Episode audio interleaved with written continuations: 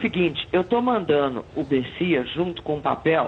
Papo de política. Quem manda sou eu. Eu tenho poder de veto ou você é um presente banana agora? O namoro com leva mais tempo acaba terminando num casamento sólido. Pessoal da técnica, vamos corrigir o problema do som. Então não é porque eu estou no meio de laranja podres que eu me contaminei. Glória a Deus! Tchau. Tchau, querida. Papo de política. O Papo de Política começa agora e para falar de uma semana que poderia ser chamada de Semana do Dedo no Olho. Dedo no olho de todo mundo. É Bolsonaro com dedo no olho do Judiciário, da Justiça Eleitoral e também, por consequência, da democracia. É o Tucanato colocando o dedo no olho de geral. Tá sim o clima. E aqui a gente vai trazer informações sobre a discussão para a inauguração de um mega partido. Sim, a gente está falando de fusão. A gente vai te contar quais são os partidos que estariam ventilando essa ideia. E a gente vai contar que tem Tucano dizendo que Aécio Neves é um cavalo de Troia de Jair Bolsonaro. A gente vai te explicar que ideia é essa e ele, já adianto, nega. E vamos falar também que, no meio dessa discussão de defesa da democracia, de defesa do judiciário brasileiro diante dos ataques de Bolsonaro, teve uma proposta após uma reunião de ministros com o presidente do Senado, que aumenta os gastos com aumento de benefícios para servidores da justiça brasileira. O que, que isso tem a ver com o debate nacional do momento? E, claro, o Papo de Política vai falar também sobre o papel da mulher puxando por três personagens: Janja, que acabou de se casar com o ex-presidente Luiz Inácio Lula da Silva, Rosângela da Silva, Michele Bolsonaro e também de Simone Tebet, que é pré-candidata do MDB à presidência da República. Então, aumenta o volume, ajeita o fone, que o papo de política está começando. Eu queria começar falando um pouco sobre democracia. A gente já tinha abordado isso muito profundamente na semana passada, mas nessa semana houve novos lances. Eu queria aqui amarrar que lances foram esses. Bom, primeiro, a notícia a notícia crime de Bolsonaro, ele entra com uma ação para dizer que Alexandre de Moraes era suspeito por abuso de autoridade. Dias Toffoli disse que não valia, que não cabia essa ação e rapidamente já disse, já disse não ao Bolsonaro. Teve fala do presidente do Supremo, Luiz Fux, fala de Faquim, fala de Rodrigo Pacheco e do próprio Alexandre de Moraes defendendo a justiça eleitoral. Vamos ver essas duas últimas, a de Alexandre de Moraes e a de Rodrigo Pacheco. Quero deixar claro o nosso compromisso com a democracia, com o Estado de Direito, e esse compromisso definitivamente não se faz sem o absoluto respeito ao Poder Judiciário. Esse foi o surgimento eh, da justiça eleitoral, vontade de concretizar a democracia e coragem para lutar contra aqueles que não acreditam no Estado democrático de direito. Esta mesma vontade democrática e essa coragem republicana nós temos hoje, eh, presidente, na justiça eleitoral eh, brasileira. Lili, é, esses lances todos dão conta de que, do ponto de vista oficial, Bolsonaro foi derrotado porque a ação que ele moveu no Supremo acabou sendo negada por Dias Toffoli. Mas o fato é que Bolsonaro não está não tá jogando muito com essa ideia de errar no formal, ele quer acertar no informal, né? Ele quer dar discurso para sua própria militância, para sua turba, de que há uma perseguição, de que haveria uma perseguição contra ele. Então eu fico sempre na dúvida se esses movimentos de Bolsonaro que são derrotados com falas e ações da própria justiça eleitoral não significam uma vitória para ele do ponto de vista do discurso que ele faz para a turma dele. Olha, com certeza, né, gente? É, o presidente Jair Bolsonaro não tem nenhum objetivo jurídico quando ele faz esse tipo de desculpa, expressão papagaiada, né? Entrar com uma notícia crime por abuso de autoridade contra o ministro Alexandre de Moraes. Na verdade, o objetivo não é jurídico, o objetivo é sim de marketing e é objetivo eleitoral. Primeiro, porque o presidente da República, como todo mundo sabe, ele acha que o que ele lê ali nas redes bolsonaristas né, é o que está acontecendo no país. Ele acha que, aspas, povo é aquele pessoal que fica batendo bumbo para ele nas redes sociais. Isso é uma coisa. A outra coisa é que o presidente Jair Bolsonaro ele está querendo surrupiar o discurso da oposição contra ele, a oposição a ele. Se vocês pegarem o texto da notícia crime contra o Alexandre de Moraes, é baseado em defesa da democracia, o Bolsonaro defendendo a democracia, o Bolsonaro defendendo a, a liberdade de expressão e o Bolsonaro defendendo a, o cumprimento da Constituição. Ele, Bolsonaro, que usou o 7 de setembro, a grande data nacional, para avisar que, olha, qualquer hora eu não vou mais cumprir ordem judicial. Nada menos constitucional do que isso. Né? Então, o presidente da República ele está invertendo as coisas. Tudo aquilo de que ele é acusado pela oposição, ele agora acusa no Alexandre de Moraes, que é uma forma de acusar as instituições, o próprio Supremo e os adversários dele. É, Bolsonaro, quando ele, quando ele faz esse tipo de. coloca em prática né, essa estratégia, essa tática, na verdade, de ir até a justiça eleitoral, ele não está sinalizando para o eleitor, né? Ah, assim eu vou ganhar mais eleitores. As pessoas que acreditam nesse tipo de ação já estão com ele, ou que querem esse tipo Sim. de ação. Por que, que ele faz isso? Porque ele quer deixar já uma pecha em Alexandre de Moraes. Ele está olhando para o segundo semestre de 2022 ele está olhando para o ministro, o presidente do o futuro presidente do Tribunal Superior Eleitoral, para dizer essa pessoa não tem condição de dar o resultado da eleição, porque essa pessoa me persegue, tanto que eu já entrei com uma notícia crime contra ela e outra na PGR. É só para isso. Não é para ter mais voto, não é para ter mais apoio, é concordo, é para ter um discurso para a eleição. Eu concordo completamente com você. Agora eu fico me perguntando uma coisa, do ponto de vista da psique, tá? Será que o Bolsonaro, quando faz isso também, não admite muito uma, uma, uma ideia de, de derrota? Porque se alguém que fica levantando tanto a possibilidade do tapetão, não é alguém que está muito convicto da vitória. Né? Então, revela também um aspecto, um, uma leitura de que Bolsonaro está muito inseguro com o resultado. É, e, e é, eu concordo plenamente. e muitas fontes que a gente ouve em Brasília, do meio jurídico, do meio político, é, especialistas em pesquisa, inclusive, eles dizem isso. O Bolsonaro não está demonstrando força né, quando ele ataca o Supremo Tribunal Federal, particularmente o Alexandre de Moraes e as urnas eletrônicas. Ao contrário, o que o presidente Jair Bolsonaro está fazendo é demonstrando fraqueza. Ele está demonstrando que ele tem medo da derrota e ele está preparando o discurso, a articulação para reagir não à vitória dele, mas para reagir à derrota dele. E como esse movimento é tão insistente, né, Natuza, Júlia, fica todo mundo pensando: será que o presidente Bolsonaro, os filhos, o Palácio do Planalto tem pesquisas mostrando que as chances dele estão encolhendo, que ele esticou demais a corda e que mesmo os instrumentos de poder caneta, verba, cargo estão sendo insuficientes. Concordo com você que, de fato, essa semana ele a gente fala toda, inclusive a gente já falou aqui que toda semana a gente fala que o tom está aumentando. Tom, é. Mas ele falou que a eleição ia ser conturbada, falou que nem que nem 1964 que tentaram tirar da gente com armas, como se fosse um grande ativo, né, 64, e não um golpe militar. Tentaram tirar da gente com armas e agora vão tentar com a caneta, está se referindo ao judiciário. E uma outra declaração que eu queria ler para vocês rapidinho, que eu achei muito, muito emblemática do, de onde ele quer chegar. Não importa os meios que porventura tenhamos que usar, a nossa de democracia e a nossa liberdade são inegociáveis.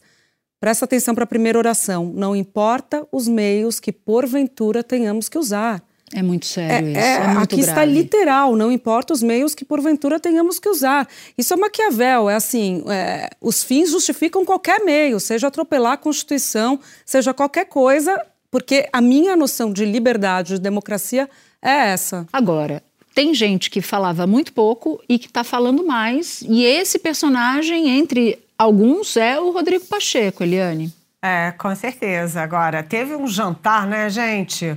Teve um jantar entre três ministros do Supremo, o Gilmar Mendes, Ricardo Lewandowski e Alexandre de Moraes, com o Pacheco, presidente do Senado, e senadores, para falar de democracia. Então, toda a versão do jantar foi democracia, democracia, democracia. E menos de uma semana depois, sai a manchete do Estadão dizendo o seguinte: olha, o Senado botou, tá colocando em pauta a questão de reavivar o quinquênio do judiciário, ou seja, é 5% a mais de salário a cada cinco anos para todo o funcionalismo, é, pensionistas, funcionários, é, aposentados do judiciário. Mas como assim, meu senhor? Na essa altura do jogo, esse quinquênio foi acabado, foi derrubado em 2005 e eles querem recuperar agora ao custo de 7,5 bilhões de reais ao ano. Ou seja, gente, eles foram discutir democracia e menos de uma semana depois o Senado se dispõe a votar volta de quinquênio para o judiciário, é... esse tipo de coincidência não ajuda a democracia, né? Né, isso aí, e essa prosa é uma prosa esquisita. Primeiro que alguma coisa que começa com o nome quinquênio, boa coisa ela não é. E segundo, que é muito ruim essa coincidência de datas, né? Porque o, o, a batalha é defender a democracia e a justiça eleitoral. Não, e lembrando, né, Natuza e Eliane, que quando o presidente quis dar aumento só para as categorias dos policiais, policial federal, policial rodoviário é, federal, é, os agentes penitenciários tal, o Supremo foi consultado e os ministros fizeram chegar ao Palácio do Planalto que ia ser inconstitucional dar um benefício para uma categoria só. Daí veio a discussão pro aumento, do aumento linear, né? Sim. De 5%. E além disso, gente, cá para nós, né? Judiciário, quantas reportagens a gente já viu né, do judiciário extrapolando em muito o teto de gastos. Tem auxílio alimentação, auxílio moradia, um monte de é, penduricalho. Super salário. Ficar discutindo aumento salário agora? Não dá, né? Não, e com o país amíngua também, né? Agora, eu não consigo não pensar no que aconteceu nessa semana em termos de organização partidária ou de desorganização partidária. Porque a gente está numa novela ali da terceira via que ainda não mostrou fôlego nas pesquisas de intenção de voto, é possível que não mostre. E nesse mapa, nesse esse sistema solar partidário, tem fontes que dizem o seguinte: que depois dessas eleições na Câmara dos Deputados vai ter uma, um rearranjo partidário em que 11 partidos vão dominar 90% da Câmara. Quem disse isso é alguém super experiente, todas nós conhecemos, mas eu não vou revelar a fonte porque jornalista não faz isso. E ele diz o seguinte: olha, no campo da esquerda vai ter a Federação do PT, PV, PCdoB, mas aí entende, ele entende como um partido só, porque vão ficar juntos por quatro anos, PSB, B de bola, PDT e PSOL. Na direita vão ficar PP, o Progressistas, o PL e o Republicanos. E na centro, centro-direita, ficam MDB, União Brasil, PSD e a Federação PSDB, que inclui Cidadania. o cidadania. E que os demais vão ficar com esses 10% restantes. Isso muda absolutamente tudo. E no meio dessa reorganização partidária vem o PSDB cometendo tucanocídio. Pois é. Como, como, como disse um tucano, para mim é o sobrenatural de Almeida que o sobrenatural de Almeida Lembra é muito do sobrenatural bom, de Almeida, do Nelson Rodrigues, é que sabe. Ele mesmo admite que eu achei maravilhoso. Assim, o que, que vai acontecer? Só, minha filha, só o sobrenatural de Almeida sabe. Bom, antes você tinha no PSDB, é, tradicionalmente, né, desde a formação do partido, você tem você tinha ali grupos internos que disputavam, mas tinha uma coisa nos últimos tempos entre São Paulo e Minas, era, né, meio, que ficou era sempre muito dupla de dois, entre, né? É, dupla de dois, bem colocado. Serra e Aécio. Teve um momento em 2002 que foi a é, Serra e Tasso Gereissati, que poderia ser o candidato Serra a presidente. Depois, exatamente, não é nem regional, até, até na, da, da mesma, do mesmo domicílio eleitoral. CR Alckmin. Agora, agora tá assim, cada um para um lado, né? Você tem um grupo que quer fechar com o MDB, você tem um grupo que não queria candidatura e que agora deu um plot twist e que quer candidatura, e você tem uma minoria que é o Dória, que está praticamente isolado e que é muito difícil que tenha indicação, muito improvável que tenha indicação. E aí, o que, que aconteceu que teve essa mudança? Né? A, a, turma de Bruno Araújo que operou com o Eduardo Leite num momento, com Aécio Neves, por que, que teve essa ruptura? Bom, é, o PSDB está caminhando para uma fusão com o MDB depois da eleição.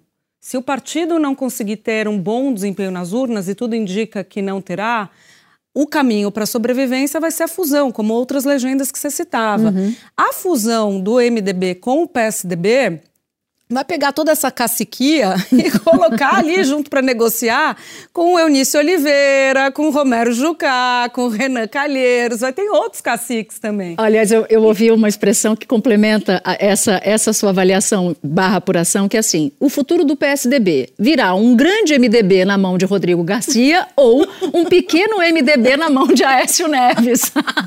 é isso. A discussão que se dá agora é essa. Então, essa turma que antes queria resolver não ter candidatura vamos dar o dinheiro para os deputados, fazer bancada e tudo mais, saber, opa, se a gente não conduzir esse processo, se não tiver um candidato a presidente, a gente vai ser engolido, vamos ser anexados, como você usou essa expressão na nossa reunião, pelo MDB.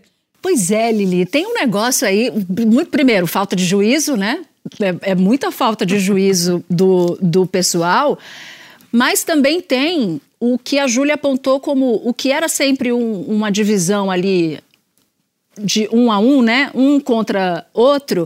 Agora você tem o grupo do João Dória, o grupo do Bruno Araújo barra Rodrigo Garcia, porque o Bruno Araújo quer Isso. eleger Rodrigo Garcia governador de São Paulo, e tem o grupo do Aécio Neves. Então está ficando difícil decifrar os interesses todos reunidos aí nesse, nesse fratricídio. Olha, eu queria voltar um pouco mais lá atrás, né? Bem lá atrás, no início do PSDB porque naquele início você tinha uma disputa, era genuinamente uma disputa paulista, que era de Fernando Henrique Cardoso, Scholar e o Mário Covas, que era Nossa, o homem bem do lembrado, parlamento. Né? Bem lembrado. E essa disputa é que é, é a gênese de tudo isso que veio acontecendo, só que uma coisa é o PSDB no poder, com o Fernando Henrique ganhando em primeiro turno duas vezes consecutivas.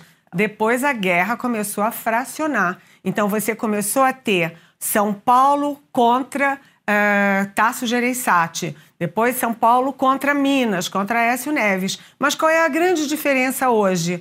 É uma pulverização, porque você não tem mais Fernando Henrique Cardoso, que está um tanto fora do jogo. Você tem José Serra, que também está fora do jogo. Né? O Tasso Gereissati também. Quem sobrou?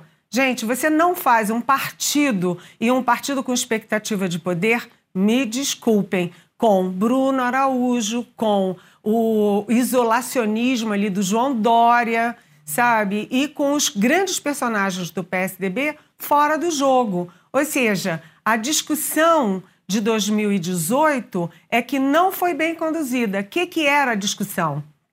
Com o Alckmin em quinto lugar, com menos de 5% dos votos, era hora de dizer: opa, vamos fechar esse livro, né? vamos acabar com a sigla do PSDB e vamos partir para outra coisa. O PSDB cumpriu um papel na história. Ele tem passado, mas ele não tem presente, é um presente um tanto patético, né? e muito menos ele tem futuro. Ele vai ser engolido pelo MDB. É, eu acho que a crise começa antes até de 18. Acho que é o posicionamento do partido durante a discussão de impeachment da ex-presidente Dilma. Isso já traz uma fratura interna que vai se vai se aprofundando, eu acho, no decorrer dos anos, e aí tem a, o desempenho de 18. Só para finalizar, uma outra, um outro tucano me falou o seguinte, um tucano também que está desde a formação do partido, que era do PMDB, ele falou, a gente montou o PSDB para se livrar do Quércia, do Moreira, do Newton Cardoso, e agora a gente vai para baixo da asa deles? Não faz o menor sentido. É, é a volta do filho Vamos pródigo.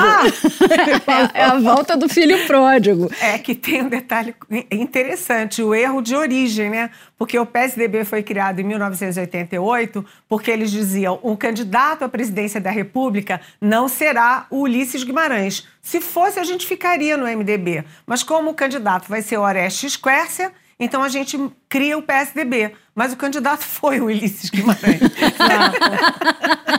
Nossa, genial essa memória. E aí, olha só, dentro desses personagens todos, né, é, Aécio foi quem começou a semana botando o dedo na ferida. Falava de botar o dedo no olho, mas ele colocou o dedo na ferida também. Fustigando Rodrigo Garcia e o próprio Bruno Araújo. No seguinte sentido, escuta, eu nunca fui pelo Dória, mas agora vocês que pariram Mateus que o embalem. Se vocês querem tirar o Dória da disputa, então reconheçam que vocês estão operando contra ele. Aí, claro, foi um pena para tudo quanto é lado e houve a reação. A reação veio por meio de uma afirmação de que a Aécio Neves seria uma espécie de cavalo de Troia de Bolsonaro, que na verdade como no ano passado ele já dizia, diz pra gente, né, que ele não, que ele achava que o, o, o, o, partido devia apostar todas as fichas na Câmara dos Deputados, porque não tinha um candidato viável, porque a polarização já tinha congestionado desde lá de trás os caminhos para uma candidatura de terceira via, que, portanto, tinha que mirar na eleição para a Câmara. E aí a Aécio agora está dizendo o seguinte: não, a gente tem que ter candidato. A gente tem que ter candidato e tem que ser um candidato do partido, não pode ser com o MDB. E que ele estaria, segundo essa artilharia tucana, adversária dele, sendo o cavalo de Troia de Bolsonaro para inviabilizar uma candidatura da Simone Tebet ou qualquer outra que pudesse amealhar, comer votos de Bolsonaro para beneficiar o presidente da República. Porque 80% da bancada do PSDB é bolsonarista, nas contas que o próprio Aécio fez para interlocutores nessa semana porque Aécio não é fustigado por Bolsonaro, o que indicaria ali um acordo, uma proteção, né, a influência de Bolsonaro em Ministério Público e tudo, claro, Aécio Neves nega. Ele não diz que tem pendor por Bolsonaro, ele faz um diagnóstico, se defende dessa artilharia, mas o fato é que ela chegou forte essa semana, de que, na verdade, esse discurso de Bolsonaro, de Aécio, de uma candidatura própria, é para não ter candidatura própria nenhuma, nem do PSDB, nem do MDB.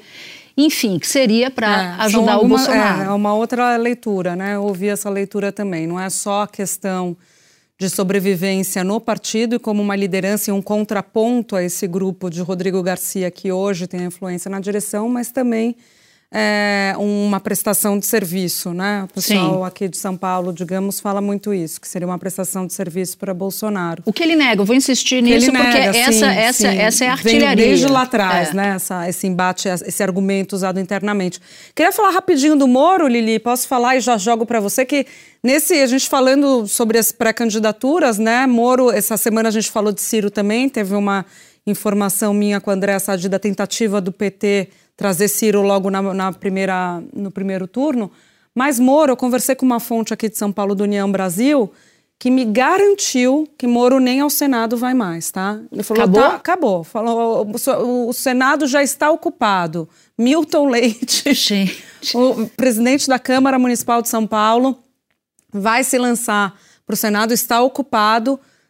A o destino de Moro na política será a Câmara dos Deputados, se ele quiser, de muito bom grado, porque acho que vão fazer 11 cadeiras. Ah, é? o Moro e Rosângela Moro saindo para candida a candidatura de federal. Arrasta, então, arrasta um então, bando de então, gente disse, junto. Senado também porta fechou. Fechou a, a porta para a presidência, fechou a porta para o Senado. E vice, você acha que, que tem alguma porta aberta?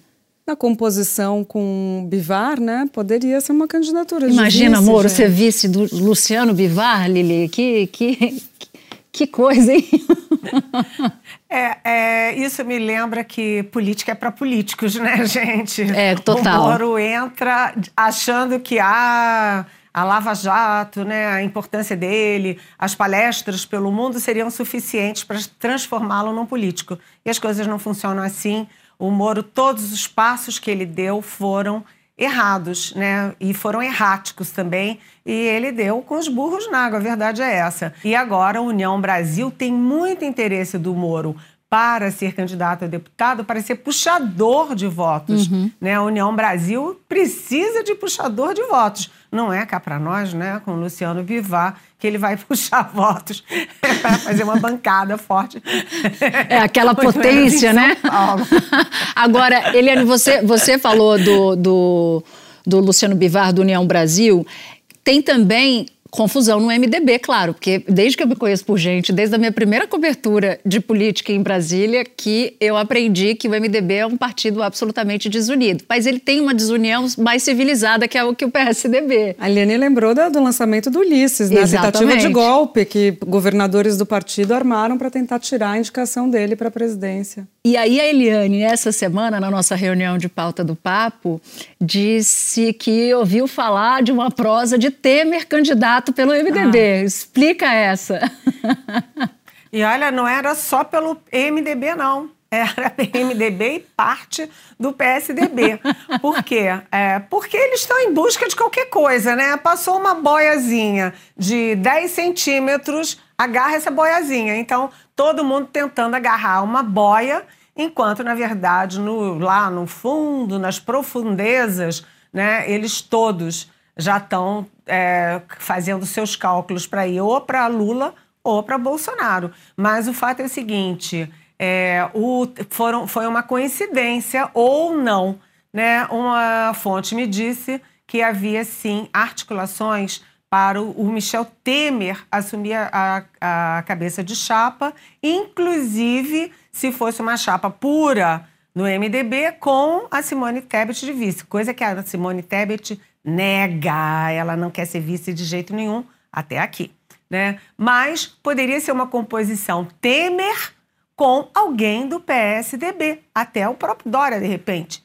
Mas o fato é o seguinte: depois que essa fonte me falou e depois que eu chequei com outra fonte que tinha esse zum zum, o Temer foi no Personalidades em Foco e o Temer disse: Olha, não está no meu radar, mas se os partidos e os candidatos vierem me buscar. Aí eu lembro, né, ah. gente? O Temer conversa com a Simone, conversa com o Dória, conversa com a cúpula do MDB, do PSDB e do Cidadania. E ele tá louco para si, né? Eu conversei com ele. Ele não diz isso, né? A política nunca diz, abre o jogo, assim. Mas a gente sente na conversa, mas com uma condição. Ele é, teria que ser, aspas, ungido pela terceira via, sob o argumento de que há voto já, demanda para a terceira via e os partidos não conseguiram criar o produto. O Temer sempre é à espera de um queremismo, né? Vai ter o queremismo, o Temer volte, a voz da sensatez, né? Ele fica envaidecido. Agora, queria colocar aqui no nosso papo um pouco sobre o papel da mulher. Essa semana teve o casamento de Lula com a Janja, uma socióloga, militante petista já há muitos anos. E de umas semanas para cá, a Janja começou a ser alvo de comentários de alguns integrantes do PT e, curiosamente, dos que eu ouvi, todos homens, dizendo que ela estava exercendo muita influência sobre o Lula, tentando associar os erros que o Lula cometeu, as derrapadas de declaração à influência da Janja, e eu não gostei do rumo dessa prosa. Eu não tenho gostado do que dizem sobre, sobre ela. O fato, ela exerce influência sobre Lula? Exerce. Como todo companheiro exerce influência sobre o seu marido, a sua mulher. Mas é que eu acho que nesse ponto não é qualquer influência, né? O que incomoda os homens da política nesse ponto é que ela não está influenciando sem dar pitaco na política, né? É, eles não querem que eles ela não dê querem pitaco. que ela dê pitaco na é. política e pitaco é real, tipo, essa agenda é ruim, essa agenda é boa, você tem que abordar mais a questão das mulheres, você tem que falar sobre isso. Não querem isso, quer dizer, a troca, ela existe, mas até a página 2, assim, se Eles querem que a troca fique no pessoal Exato. e não no, ah, e não um casal ótimo tal, mas que não se meta em política, que ela não se meta em política porque não é praia dela. E aí, Eliane, eu fui falar com as mulheres petistas, porque eu, de fato, me incomodei muito com esses relatos machistas, né? Porque são machistas. E aí as mulheres petistas disseram o seguinte: não, tá errado. Ela tem dado boas contribuições, sim, para o Lula. Ela tem influenciado, sim, a opinião do Lula, a, ao passo que o Lula tem ouvido menos a opinião daqueles aliados tradicionais que estiveram com ele em todas as campanhas. Então, o que motiva esse tipo de fogo amigo seria o ciúme. Uma delas até disse para mim, falou, olha, ciúme, ciúme de homem é complicado. Na política, entendeu? né? Eles mesmos falam isso. Então, haveria aí uma, um incômodo com o fato de Lula ouvir as opiniões políticas da sua mulher. Insisto, uma militante, socióloga, conhecida deles há muito tempo, inclusive. É, a palavra-chave é ciúme mesmo, porque ela conheceu Lula por causa da política. Né? Ela é socióloga, trabalhou em Itaipu, uh, ela é militante do PT desde os 17 anos, ou seja, por que, ela não pode influenciar, não pode dar palpite uh, dentro da casa dela? Pode sim, pode sim e deve dar sim. Agora, ela traz uma lufada né, de vanguardismo para a campanha, porque ela traz a questão é, da mulher, né, a questão de gênero, ela traz é, uma pitada mais de economia sob, sob outro ponto de vista, e eu acho absolutamente natural. Aliás, como eu acho também o casamento deles dois. Né? A, a, turba bolsonarista ficou botando na internet como se o casamento fosse assim um banho de ouro né? e pedras preciosas, não foi nada disso. Exato, eu, eu, eu concordo. E outras pautas que ela tem defendido é, são a alimentação saudável, e o Lula começou a falar de alimentação saudável. Que é uma pauta mais contemporânea, né? se a gente for olhar para a política tradicional, é um tema que o político tradicional costuma não abordar. E é, também de defesa dos animais. É, sim, essa é uma pauta, essa é uma pauta dela também. Mas eu acho que há no geral, é, na política, assim como na sociedade, na política talvez mais por questões estruturais da política, o machismo que impera. A gente vê isso nas estatísticas de participação de mulher, nas declarações dos políticos em todos os partidos. É claro que em alguns mais e outros menos. Basta ver o papel que a primeira dama, aqui, ah, o núcleo da campanha do Bolsonaro espera da primeira dama. Quer dizer, Bolsonaro tem uma dificuldade com as mulheres, espera-se que a presença da primeira-dama ao lado do presidente suavize a imagem dele e o discurso dela ajude a capturar é, o eleitorado feminino. Não é uma participação de fundo do tipo, vamos elaborar aqui um programa voltado é, para as mulheres ou alguma coisa, para as mulheres conservadoras, que é onde ela teria uhum. interlocução e tudo mais. Não, é assim, colocar a imagem para dizer, ó, oh, mulheres, eu, eu estou atento a vocês, né? É, é como uma... se fosse, é como se fosse um, um, um, papel, um papel de moldura, né? Um papel de moldura muito bem colocado. E, é, e essa é a participação feminina, essa é a maneira como muitos dos políticos ainda veem a participação feminina. É querer a Elisiane Gama como vice de Dória, é querer a Tebet como vice de alguém, é buscar é, uma mulher para dizer que está contemplando o eleitorado feminino no geral. Eu lembro, citei na TV essa semana, Eliane deve lembrar, é, a discussão interna do PSDB, já que estamos falando do partido, para a escolha da Rita Camata como vice de Serra. Ah, mas o Serra tem uma, uma, uma imagem muito pesada, muito séria, precisa suavizar. E foram lá e escolheram a Rita Camata que era uma política, tem uma trajetória, foi casada com o governador do Espírito Santo, mas não era alguém que teria projeção. De, é, a, a, pessoa, a mulher que traria influência para a campanha na discussão de política pública, não, servia para ali, eles queriam ela naquele lugar da moldura. E não nesse lugar de colaboração que a Janja tem se colocado Eu e que tem concordo. incomodado tanto. Eu concordo. Vamos para a trilha, gente? Bem, é, a minha trilha é o seguinte: já que é, João Dória insiste em ser candidato e precisa de amigos e está totalmente isolado, puseram o Rodrigo Garcia, o governador, para botar o guiso no gato e dizer: olha, João, não dá, viu? Não dá mais. então a minha trilha é Roberto Carlos, né, cantando Amigo. é. Vamos lá. Ixi, tô morrendo de medo. Você, meu amigo de fé, meu, meu irmão, irmão camarada, camarada, Amigo de tantos caminhos e tantas jornadas, cabeça de homem, mas coração de menino, aquele que está do meu lado em qualquer caminhada. Muito Tá bom. chega. Amigo, só que não. E a Natuza é amiga, porque ela faz a segunda voz, mas ela faz pra dar o apoio, assim. Eu do faço, tipo, tô com você. Ótimo! Eu não Ótimo. deixo companheira na estrada, não. deixa não. companheira, essa daqui não deixa mesmo. Não deixo, Tô- não. Tô, tô sabendo. Conheço já dos carnavais. Eu vou de Gilberto Gil, então. Tá bom, Domingo muito no bom. Parque, também inspirada pela confusão no PSDB, João Dória e outros tucanos. O rei da brincadeira é José, o, rei da, confusão é João. Ai, um trabalhava na feira, é José, outro na construção, é João. Gente. Daniela Abreu, tá? Nossa editora executiva me salvando aqui. Excelente. Eu vou no mesmo tema, né? Ai, eu vou, tamo eu vou no mesmo monotemático Eu vou no aqui. mesmo tema, que também serve para qualquer um tucano, né? da- do, do, do, do partido. Eu vou sabotar, você vai se azarar. O que eu ganho eu leso, ninguém vai me gozar. Não, jamais. sabotagem. Também serve para o Bolsonaro, sabotagem. Maravilhosa. E eu Sabotagem. acho que a interpretação foi bem. Bom, gente, infelizmente o nosso papo acabou.